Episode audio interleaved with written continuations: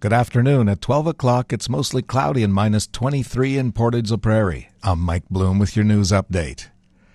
Dr. Chiropractic Bruce Narvey has been a longtime member of the business community in Portage la Prairie, and after 40 years, he has retired. He opened up his practice on July 6, 1981. I would say the highlights were, were the people I saw. I, over the last few years, I had a lot of people over the last few years uh, it must must have been something to do with the gray hair.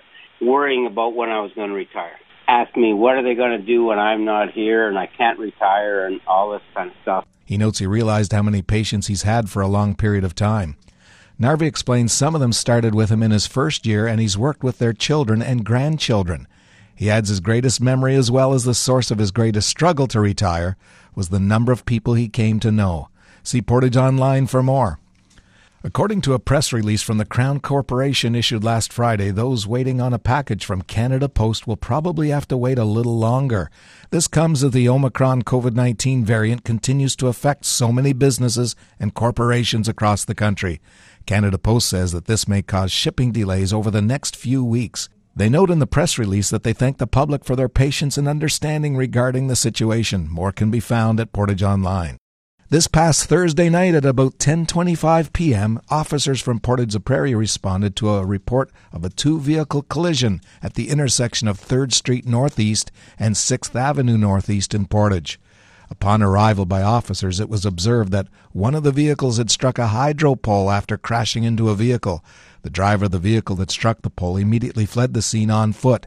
No injuries were reported in the collision. After speaking with several witnesses, officers were able to identify the driver who was tracked down at a nearby residence and placed under arrest for impaired driving. He was taken to the detachment where samples of his breath were obtained and found to be over the legal limit. RCMP have charged 19 year old Drayden Tyrone Peters from Long Plain First Nation with impaired operation of a conveyance, operate a conveyance with a BAC exceeding 80 milligrams per cent, failed to remain at the scene of an accident, and take motor vehicle without consent. He was also charged with several offenses under the Highway Traffic Act. His first court appearance took place early Friday morning in Portage. If you see news happening, share it with us instantly. Download the Portage Live app to your smartphone today. The extreme cold warning has ended. Today, there's a mix of sun and cloud with wind up to 15, high of minus 16. Wind chills minus 23 this afternoon with risk of frostbite, and tonight a few clouds. Wind will become 30, a little windy this evening, low of minus 17. Wind chill minus 29 this evening. And tomorrow brings a mix of sun and cloud.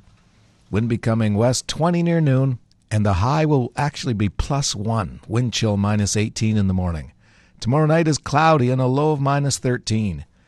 Wednesday is cloudy and 30% chance of flurries and it'll go down a little bit to a high of minus 5.